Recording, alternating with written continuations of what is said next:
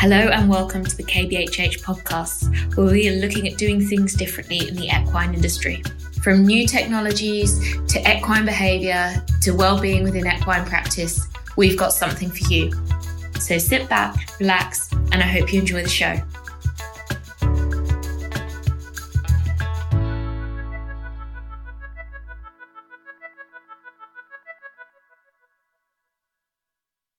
One of the big talking points for working practices in the veterinary profession has been around recruitment, retention, and keeping your staff happy. And one massive talking point and area that has been a real growth area for discussion, I think it's fair to say, over the last few years has been flexible working. And Ebbs and I are completely delighted that we are joined today by Silvia Janská, our good friend and colleague and general lovely person to chat all about this. She is the company owner of FlexiVet and is doing lots of work in this area. Why did you become interested very specifically in flexible working? I've always been interested in improving the vet profession. I mean, ever since a, a, student, really. I guess I was seeing what was happening in the profession, you know, when it comes to vets being disheartened after a few years qualified, a lot of burnout, a lot of mental health and, and physical health, and it not being dealt with to my uh, imagination how it should be.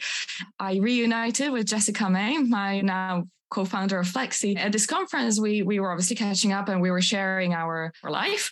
And we've realized we had very, very similar problems or thoughts and that we were noticing in our own personal life. We didn't find any vet practices that would accommodate our needs. And and and already at that time we were sort of looking to stay vets, but actually enjoy our life to how we imagine it? Kind of how can we fit work inside our life? But it didn't sort of start with oh we want to create a company on flexible work you know we were kind of just thinking about the more bigger picture or the, the problem that we were having really. And then we started talking to a lot of employers and started seeing what the employers want to offer and what the employees need and kind of saw a gap in the middle that where they weren't meeting.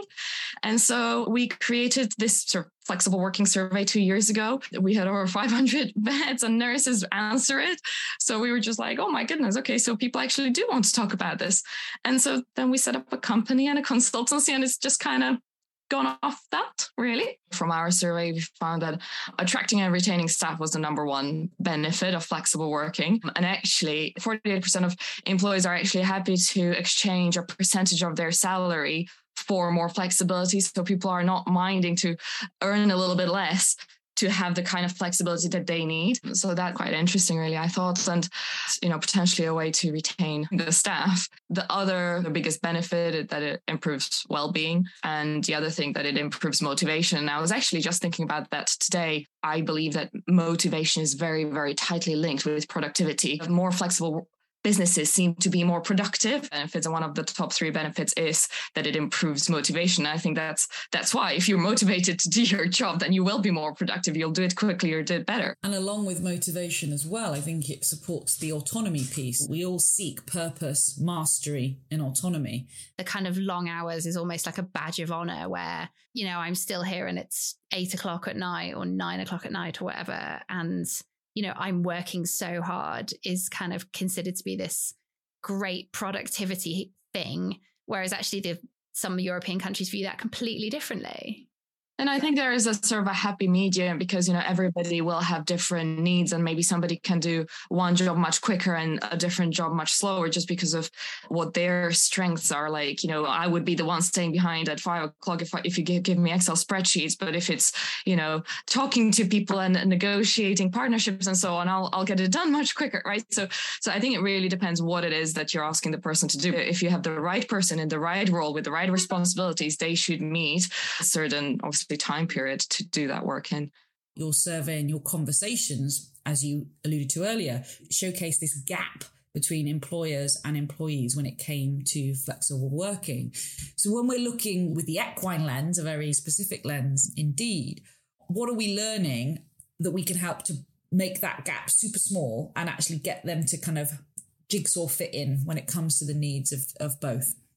That's a very important question. That's where, I guess, tying it back to the survey, we asked many quite detailed questions. One of them was just we listed a whole number of concepts around flexible working and asked people to rank how important they are. And the survey was divided into employers and employees so, so we could compare if there's any gaps so the same questions were asked employers and employees and actually they matched on almost all of the concepts except one and that was being flexible with flexibility. And I think you can imagine what that means. But that is not my term. That is from a, another huge HR organization, right? That's not me making this up what the gap demonstrated is actually that much more over 50% of employers thought that it's extremely important to be flexible with flexibility if you want flexible working to work in your business in your environment. Whereas over 30% of employees thought that that was important. There's many reasons why that might be. And i think oftentimes we go oh i you know if i need to leave at 5 i need to leave at 5 5 i can't be flexible. But it's all about that sort of give and take between the employer and the employee and meeting each other in the middle. Um, it's not necessarily that just because I need to leave on five one day doesn't mean that I can't be a bit more flexible with something else, whether that's time or or in other ways that I can help the business, right? And I think that is one of the key areas where the employers and employees actually qualitatively, when I speak to either practices or employees, because a lot of employers have been trying to implement some flex and have been burned before, they are not being very flexible or are very scared of being flexible. And on the other hand, a lot of the employees that do become part time are oftentimes blamed for being very inflexible for the team and for the business. And I think, you know, there are ways to try and solve that. That's not just saying, let's not do this. What the sort of attitudes you've come across from the people not necessarily employer and employee, but perhaps employee and employee within practices around that sort of scenarios. Even within the team, sometimes there can be a divide where the people who work part-time or basically do not work the full-time equivalent are blamed to be usually the the inflexible ones. That is a common attitude. The practices that are making flexible working work don't have that.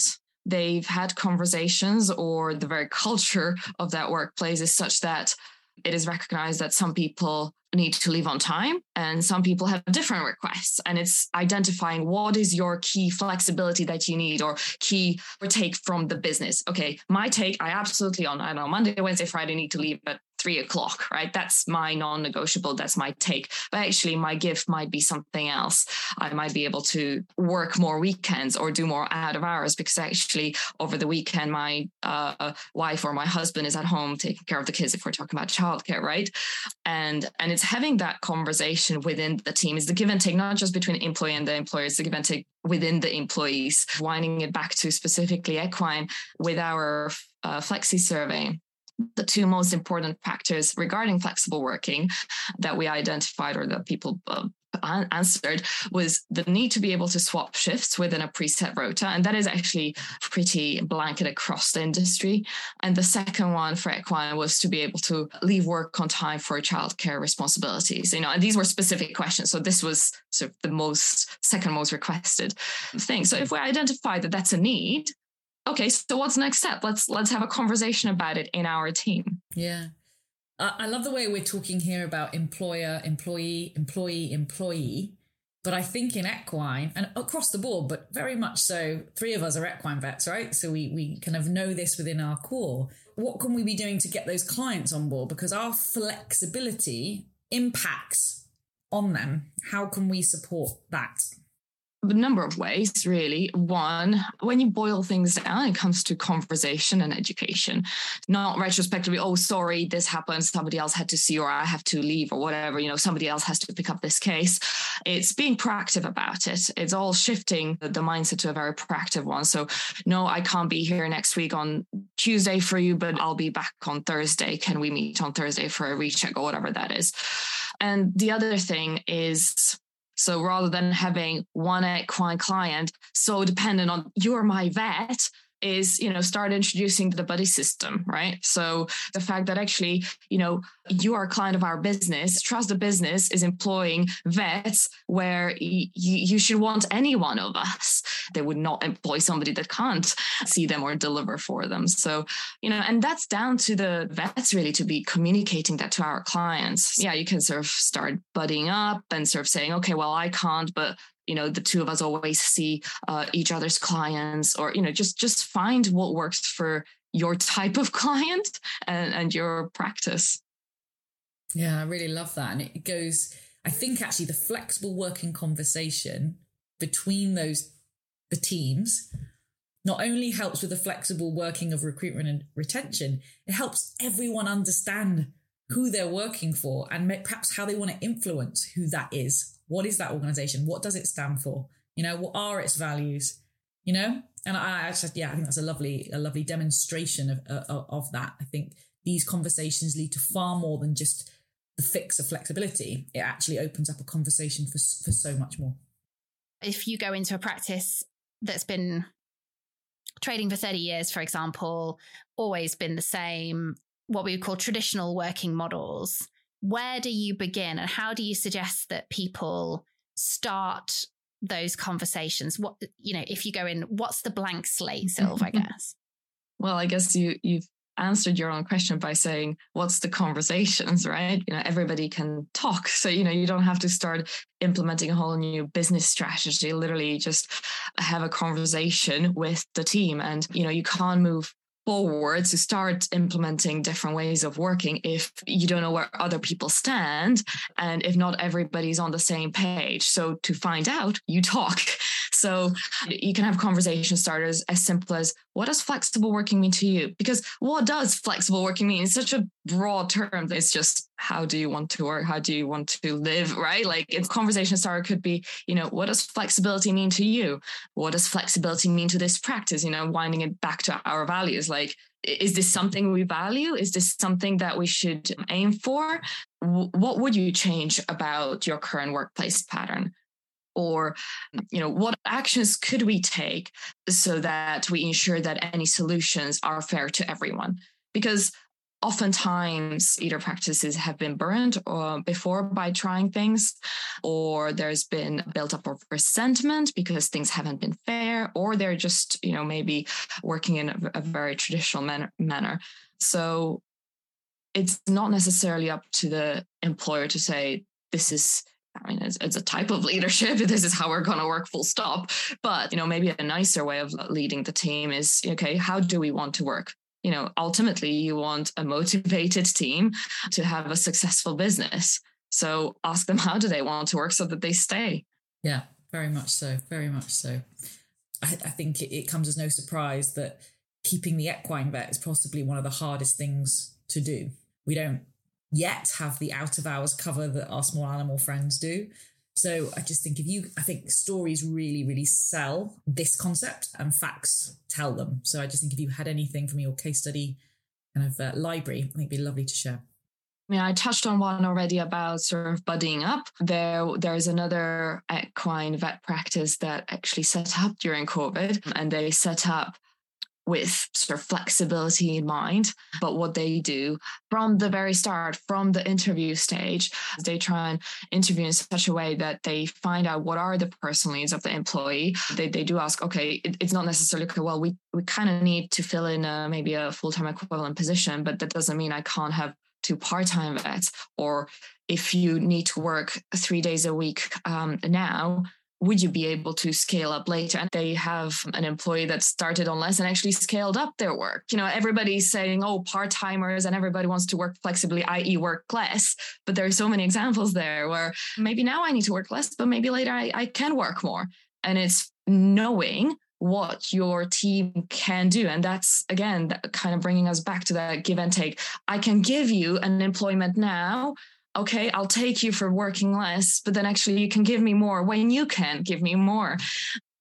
A hundred percent. I love that. It's like it's like the arc, you know, the, the changing arc of needs as we go through our career. And I love the fact you're saying interview. Why can't we bring those questions into our appraisals or our monthly one to ones or like anything changing for you about education, hobbies, sabbatical, children, care needs of family, own care needs, you know, whatever, you know, just because you want to, you know, to live a life. So I just think that's um that's uh it's really good.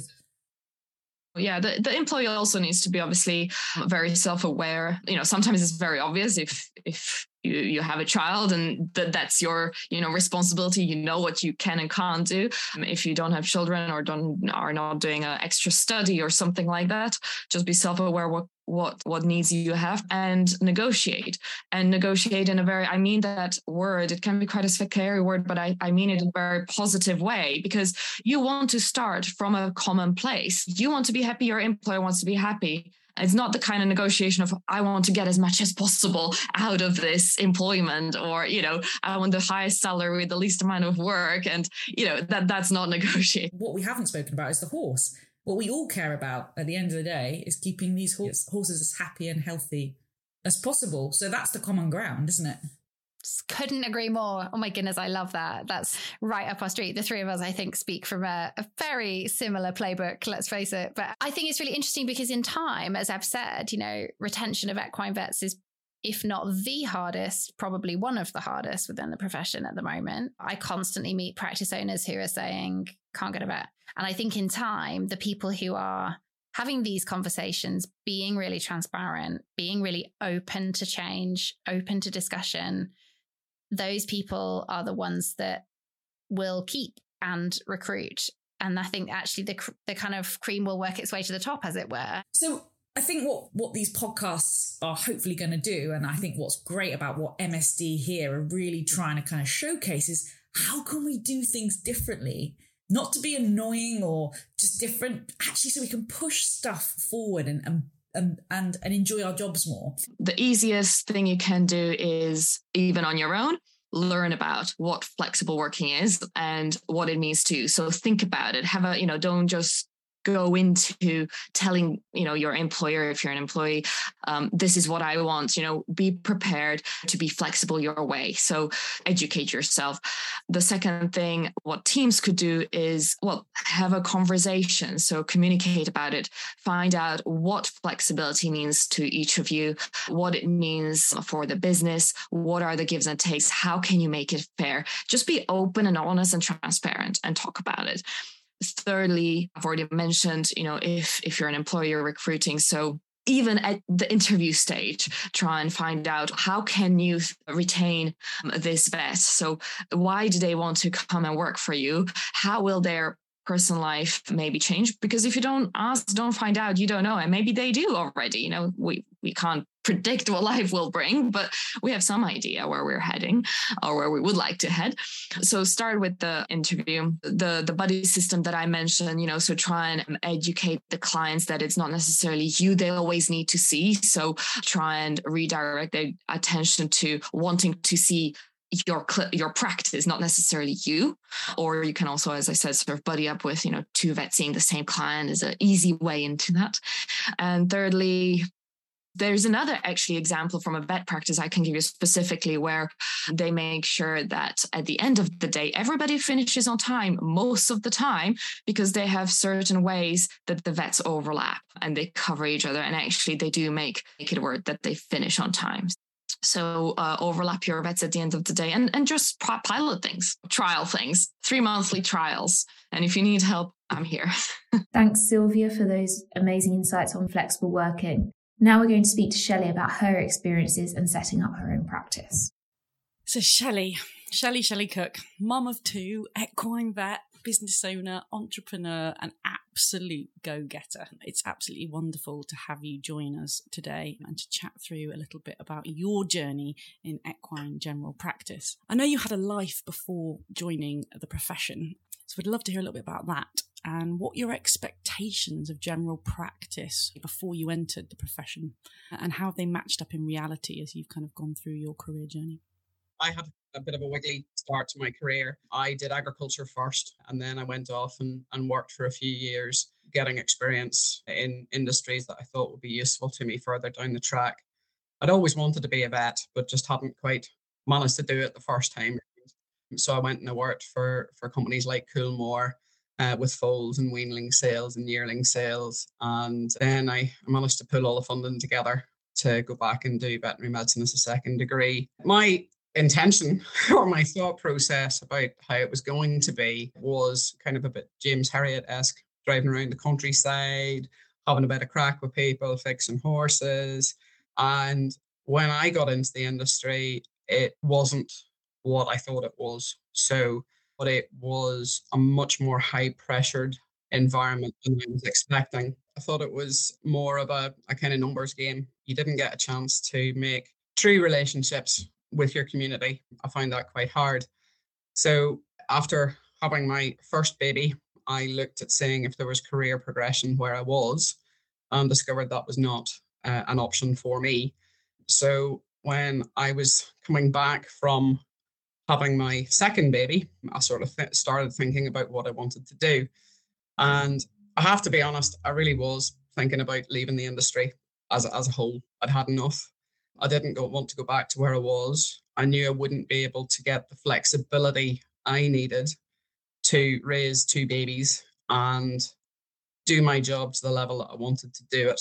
So I actually went and did the coaching course run by VDS, and it gave me gave me quite a few eye openers, and they were good. They were good eye openers. A lot of soul searching, but actually I realized it wasn't the industry; it, it was the job I was doing at the time. So I still had that love of wanting to fix things and help people, but I just couldn't do it with my ethos and what I wanted where I was.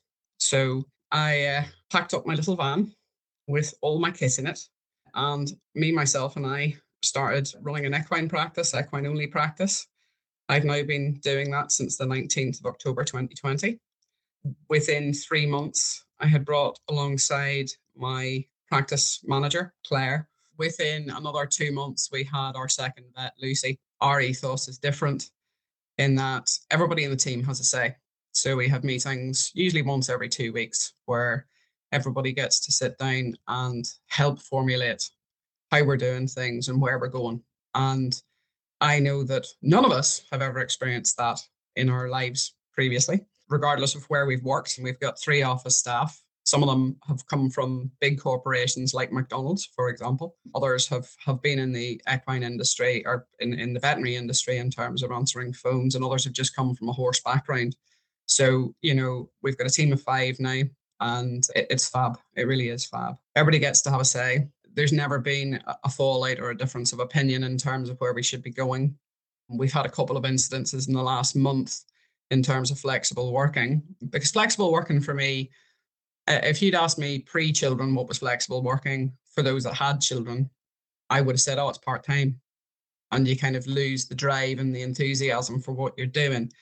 And I didn't want to do that with my practice because a variety of reasons. Yes, obviously, I want to spend time with my children and raise them, but I also didn't want that to be the only thing I was known for. So, in terms of setting up the practice, we wanted to look after our, our, clients. And I don't I don't just mean, you know, pat them on the head. I do mean have an actual relationship with them in terms of community. So we are very heavily invested in the local community. We give talks to Pony Club probably once every couple of months.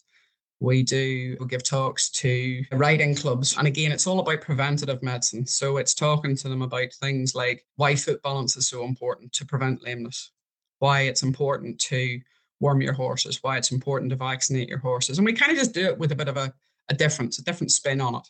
So we have practicals. So last week I was lecturing to a bunch of riding club people, and I'd actually got them a full skeletal leg, foreleg, and hind limb. And we talked through all of those. I also had a couple of dead legs with me, so they could see the soft tissues attached to the bones, but they could also see the bones. It was really interesting from my perspective because it's the first time I've done one on that topic with clients and and others in the in the horse world in the local area. And it was really interesting for me because I realized very quickly that none of us as vets have ever actually explained that, you know, the hip bone's connected to the shin bone. Not properly, and we haven't explained that the hock is actually the ankle joint. And, and, and I mean, I know people see this on social media all the time, but I don't think they actually understand it until they can see it in front of them. So we're all about visual learning because my ultimate aim is to see very few people for emergency situations that could have been prevented. The ethos is to obviously look after the client base, but also look after the staff. So I basically had two people available who are qualified childminders to swing in and look after five kids if nurseries and schools closed. So that's what I mean about teamwork and our ethos. Our ethos is about we support you so that you can do your job and you have career advancement rather than because you happen to have had children, it being forced on you that you have to work part time. So, just going back a little step, when you sort of very casually said, I set off with my van and I set up a practice. How much, if any, business experience did you have? How much business planning did you do, for example? How much did you actually set down what you wanted your business to be? I did put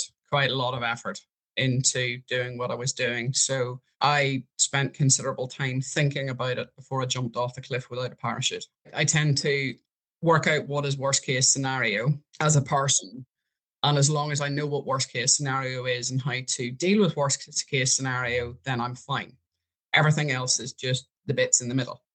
So I didn't know if I would be successful. I hadn't worked at that stage in 14 months by the time I, I actually set out on my first day. I didn't actually do any advertising, and all of our client base has been organically grown. So, what I had on day one was I had a wholesaler. I hadn't actually been in contact with any of the drug reps in the local area up until the point I opened my doors. So I hadn't been, you know, discussing deals with drugs or anything like that. I literally had a wholesaler, my van, and two computers and a card machine and a mobile phone. And I did have a website in play, but that literally went live the day I opened the doors. So I really did literally put all the stuff in my van and go. I think my first delivery arrived the Friday before I started trading.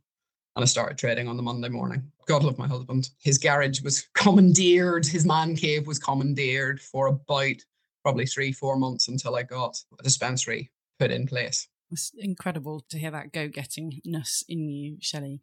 So, when you were talking about as long as you knew the worst case scenario, you were good to go. So, how did you go about finding that worst case scenario, working through that? I basically worked out how much money I had to invest to get it up and moving. And I'm not a massive risk taker when it comes to owing other people money. I'm not good with that type of thing. So I needed to know how much I needed. So I did the math. I had an, an ultrasound, an endoscope, and an x ray machine. Now, I didn't buy all of those outright by any stretch of the imagination, but I tried to keep as much of it through personal finance for me putting stuff on a loan or I, you know, pay them back over time. I didn't fancy it. So my van, I bought my van outright because I had cash I got a very good deal on my van. And luckily enough, it, you know, even though it was in the middle of COVID, we hadn't quite worked out that there was going to be a shortage in microchips, for example. So the, the van prices at that stage weren't as overinflated as they are now. Luck had quite a lot to do with it. You know, people were still had the money from furlough and not going out. So there was buying of lockdown horses without vetting. So the work was there basically from the second week. So yes, it was a calculated risk. It wasn't a complete shoot from the hip where I've worked previously, they would have wanted a full business plan to buy a new piece of equipment. Whereas I've gone, yeah, it's probably going to work. It's probably going to pay for itself. I think we need it to give our clients a good service. So let's go and buy it.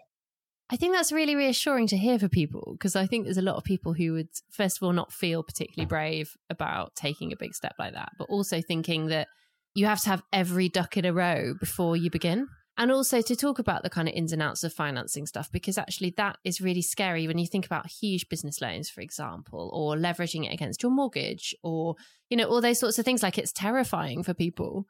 But from an equine practice perspective if you know if you're setting up a smalls practice that is expensive. You've got to buy a building. You've got to kit out the building. Whereas from an equine perspective it's it's not as terrifying. You know it, we're not talking half a million pounds it wasn't near that. I basically had 50,000 to set up and I used 50,000 to set up, but that 50,000 also gave me a six grand buffer in the bank account. So that made it easier to catch myself. So that gave me basically five months of payments for my x-ray kit and my ultrasound. So I had that safety net from that perspective. And I know 50,000 is a lot of money, don't get me wrong. You know, it's not me going up, I just threw 50K at it. That's not what I'm saying. What I'm saying is if you compare it to other parts of our industry, it's relatively inexpensive to set up. Since 19th of October 2020, um, perhaps you can share the, the growth that you've had in that time. It's been fairly exponential, I have to be honest. So everything's been by word of mouth. So we've gone from, I think by the end of the first week, I had two clients, and I think I had six horses. And we're now sitting at just shy of 2,000 horses and 750 plus clients. It's amazing, isn't it? Got goosebumps. It's been slow build, and, and that's what you want. I'd been an equine vet for six years. I was used to a manic on call during the night and a manic on call at weekends. And basically, for the first year, I was like, it's too quiet. It's too quiet. It's too quiet. Don't say the Q word. Don't say that word. And actually, not getting hit with the sudden flurry when you use the dreaded Q word. But that's okay because from where I was working to here, the client base is a lot smaller. So it's okay to to not worry about the fact that you're not horrifically busy. But because I'd had that for sort of five, six years prior to setting up on my own, it was quite scary to be quiet. Would you do anything differently? Like, or what advice would you give to Shelley starting out? Can you tell us a little bit about any of the kind of glaring mistakes? I'm sure you haven't made any. I have. So, glaring mistakes I've made, not realizing how hard it was to do everything, not realizing how many long hours were involved. I went in on my own, and it was a very lonely road for a little while. And there was a lot of outside pressures going on in terms of you know, dealing with the fallout from having not gone back to my previous practice. And it was hard. It really was hard. And yes, I did share with friends, but it's not the same if you're not actually living through it. It's much more difficult. So I probably, in hindsight, would have got more help on board quicker. So I probably, in hindsight, should have had Claire in by the middle of November, end of November. So six weeks after I started, rather than running it and believing I could do everything myself, not because there were any major missed things, but it just added the pressure to my day. Whereas when Claire started, because she was experienced in dealing with answering the phones for an equine practice, all of a sudden I didn't have that extra responsibility sitting here on my shoulder going, well, if the phone rings, what are you going to do? You're working with a horse. What are you going to do? How are you going to make this look professional, but at the same time, not make people think you're not available? So I think also not put as much pressure on myself. I'm a very driven person, but I also have very high expectations of myself, not necessarily anybody else. And probably thinking, ah, this is going to be a medium middle distance run rather than this is a, a marathon. And things change. Things do change in terms of what you're thinking about doing next, how you're planning to bring in business, how you're planning to maintain business. That changes depending on what the economic environment is doing. So you have to be prepared ahead of and well in advance to trim your sail. So I would definitely have more support. So I, I would definitely have had Claire in earlier. I probably would have had somebody doing my books because I'm I'm not good with technology. Somebody managing my QuickBooks or my Xero because these days everything's online. No longer can go to the, your accountant at the end of the year with a load of receipts. It's got to be all digitally done. And the time for me to do it, because I'm quite slow on that stuff, was probably five, six hours a night, even though the day hadn't been that busy. So I was finishing most most nights at three o'clock in the morning to start off with, when in fact, if I had a bit of common sense, I probably would have done with less sleep deprivation. On did, I mention my youngest didn't sleep at that stage at all either? So I was kind of balancing no sleep and no sleep, but from two different perspectives, you know. So I think Uh, in hindsight, I would have brought in childcare help sooner rather than believing that I could do everything. Depending on the generation you are, some of us were brought up by, you know, the 1970s feminists, you know, burning the bras and we can achieve everything. Well, we can, but only if we have the network behind us, is what I would say. No, no woman is an island. No woman is superwoman. I mean, the number of people who say to me, Shelley, you must be a superwoman. I'm not. Okay. I am just Shelley. I couldn't do half the stuff I've done in terms of setting up this business without the support of my husband and having people in the background to catch the stuff that I am dropping. So, because my focus is a lot on the business, there will be times where I, I do need other people to catch me or catch, you know, stuff that I, I can't get done. It's just being honest about that, not in a depressive way. I mean, it's been a great 20 months and I'm looking forward to the next, you know, 25 years. But at the same time, having that support network. The, the saying is about raising children, it takes a village. It's exactly the same in a business. And we have worked very hard in, in our wee company to have the support for everybody. And it does work really well, but it's taken an awful lot of work to do that. And again, it's been about choosing the right staff to complement each other, thinking you can kind of throw it together. It doesn't work that way. Everybody's an individual but you need sort of not like-minded people in terms of yes men. You're not looking for yes men, but what you are looking for is you're looking for people who have different strengths to you. It's a jigsaw puzzle, isn't it? It's about supporting and finding that fit. And I, I really enjoyed your reflection then is it's so important that you actually double down on your strengths because your weaknesses in inverted commas are someone else's like dream job, right? and we don't have to do everything everything alone. I think that's such a great reflection if you were going to do it again, don't you think? Definitely, yeah. I'm with you on bookkeeping. Ugh.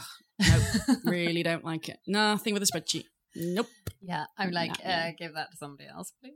Pretty much. So we have Richard, who's what I would class as a vet tech. So he comes out to difficult horses and stuff. That's the other thing we have. We have support in vet tech form to help us with difficult horses because that's the other problem with being an equine vet. You turn up to medicate a set of hocks and you discover that actually, you know, Mrs. Smith can't actually handle high for example, and actually Pi basically wants to kick the living daylights out of you. So in order to help you nerve block and help you, we, we have people like Rich. And uh, the great thing about Rich is Rich likes numbers. It took us about five or six months to work out Rich like numbers, but he now does the books. He does it one day a week. What would have taken me five, six hours a night, he does it in literally four or five hours one day a week. Send him um, over. yeah, no, he's mine. I'm afraid I'm holding on to him. Use those strengths so he, that's definitely his strength. He likes numbers. He's grown in confidence from a practical point of view because he's just submitted his first VAT return. And that's great because you can see the confidence in him building. Same with some of our reception staff. They had a pretty rough ride at McDonald's. Just watching the, the self confidence as everybody sort of bounces off the positivity of everybody else's energy and strength. And it doesn't matter if you've got weaknesses, which is a very unusual thing to say in the vet industry none of us are allowed weaknesses. No, we are allowed weaknesses. We just have to have the catch net behind us to support us and help those not be so big. Absolutely. And I know from speaking to some of your other veterinary colleagues that they were scared to come in first, weren't they, and have team meetings and, and huddles because they'd never had a positive experience in those spaces. Now they feel very differently and they can bring ideas forward. So I'm aware that some of your colleagues have come in and said, want to buy this bit of kit. This is the kind of niche I want to go down. And you've supported that. Yes, and, and that's what we do because, you know, I like my lame horses. I mean, I like my medicine too, but lame horses is kind of my thing. You know, I, I quite like sticking my head between a set of back legs and hoping for the best. I don't get it kicked off. Whereas Lucy really loves medicine. So we have supported and helped her develop her niche within the practice. I mean, we, we still both do medicine. We both gastroscope, we both endoscope, but she was the one who wanted to, to bring it into place and into situ. We've done that. We've the same with our shockwave machine. So we have a shockwave machine because the shockwave machines I dealt with previously were focal set. So, you know, tiny little handgun. This one's actually a radial one. So it's used in human medicine as well as in, in equine. It wasn't the cheapest thing I've ever bought. But at the same time, I can see the advantage of it for, for horses that maybe have musculoskeletal problems that aren't just as simple as firing stuff in by needle. And again, Lucy came to me with that idea. So rather than the focal set, why don't we go for a radial one? And that's what we've done, you know. And I'm quite happy to support staff to fly. It's lovely to watch people who've walked in. And I mean, Lucy was the same as me. She was ready to leave the industry, which for the industry, in terms of the equines that we have in this neck of the woods, would have been a great shame.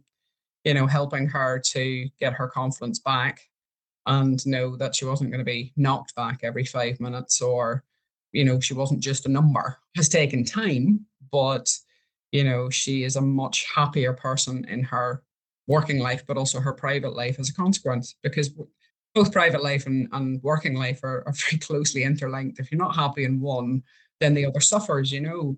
I wanted a practice where, and, and I'm not going to use the tag of everybody's treated like family because that's usually complete and utter nonsense. I wanted it to be a real community, and that's what we've created. We've created a real community where everybody has each other's backs. I mean, I ended up in hospital a couple of weeks ago, and, and I was meant to be on call that weekend. And Lucy, without being asked, basically phoned me and said, "You know, I'm picking this up," which having had as bad a scenario in t- terms of health previously, and I didn't get that support at the time because I was on call, um, and I didn't have that support there at all there was a discussion a couple of weeks ago or a couple of nights ago on on the Vet Stay Go Diversify site on Facebook about what's flexibility. And yes, I did start it, but it was to find out what flexible working is for everybody because it's different. It's different on the life stage that you're in. And it's not a case of having listened to conversations about flexible working.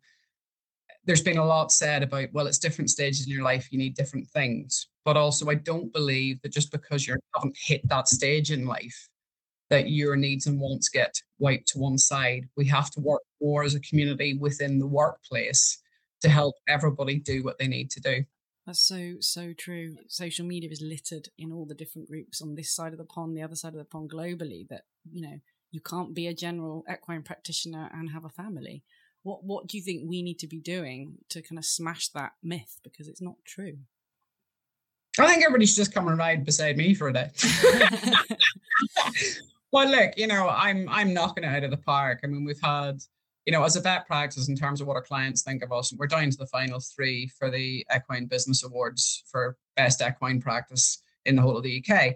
So we we know that we are doing the right thing by our clients. We know that we are doing the right thing by our staff. And you know, both Lucy and myself have three kids in total under the age of five, and we're managing to smash it out of the park. And yes, there's always going to be you know, good days and bad days. Some days you you you know you're ready for the hills, but you're probably ready for the hills anyway, if you know what I mean. It hasn't been because of the precise place you're working in. It's just circumstance. And I would say that in comparison to where I was three years ago, there are a lot more good days for me than bad now.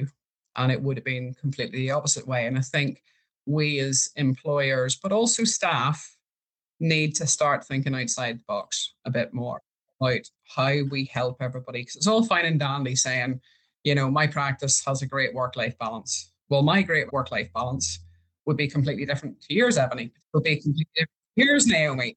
Everybody has a different idea of what work life balance is. And, you know, we all say that we'd love to work to live, not live to work. But unfortunately, life's not like that. So some people will will need to work to live and some will need to live to work because that's how they're driven and how they're put together. And it, we need to stop trying to put loads of square pegs into circles.